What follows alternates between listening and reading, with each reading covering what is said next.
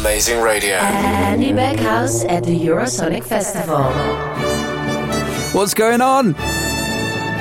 A massive thanks to Scott McGurty there for the amazing radio chart. Now, the music you can hear behind us is the resident Eurovision Orchestra fanfare. And tonight we take you on a musical tour across Europe. Courtesy of the Eurosonic Music Festival in Groningen, the Netherlands. First stop to Dublin. Literally the most talked about band of the festival according to the festival app. It's Fontaines DC. Hi, we're Fontaines DC, and you're listening to Andy Backhouse at Eurosonic. Representing Dublin, Fontaines DC. How are you both? Really good, yeah. Um, I like the way you said representing Dublin. I feel like I'm an Olympic athlete or something like Yeah. that. Yeah. This is more important than the Olympics in my books.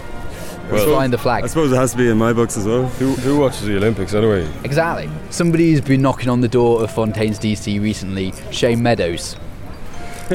Jesus, how did that know? How do you know about Yeah, that? how do you know about that? You're with Fontaines DC, we have to know. We were lucky enough to meet him, and uh, I have to say, like, he's my brother's like main hero because my brother uh, used to make films and stuff like that. So he's like my hero by association. But I do like absolutely love his work. So for him to say that he's like at all into our music and want to come to a show, and he's so sound as well, it was great meeting He, he captures the grime and the darkness of, of living, like, you know, with minimalist approach. Like, he, he only uses two cameras and stuff like that. I think that's fairly similar to what we do in a way as well.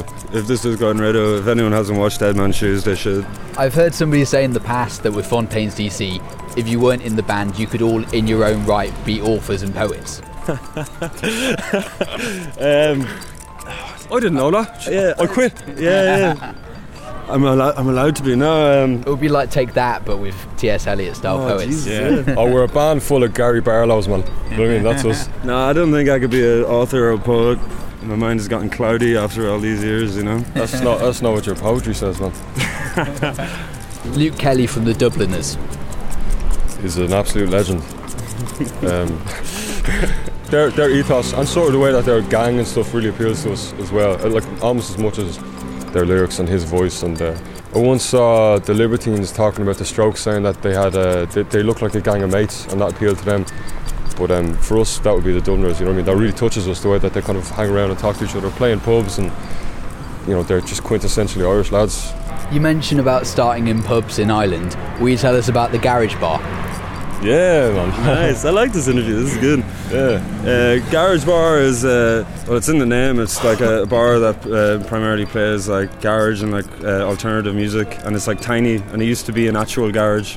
It's like where I got really got into like the Rolling Stones and stuff like that. Like and Keith Richards is like my favorite guitar player now.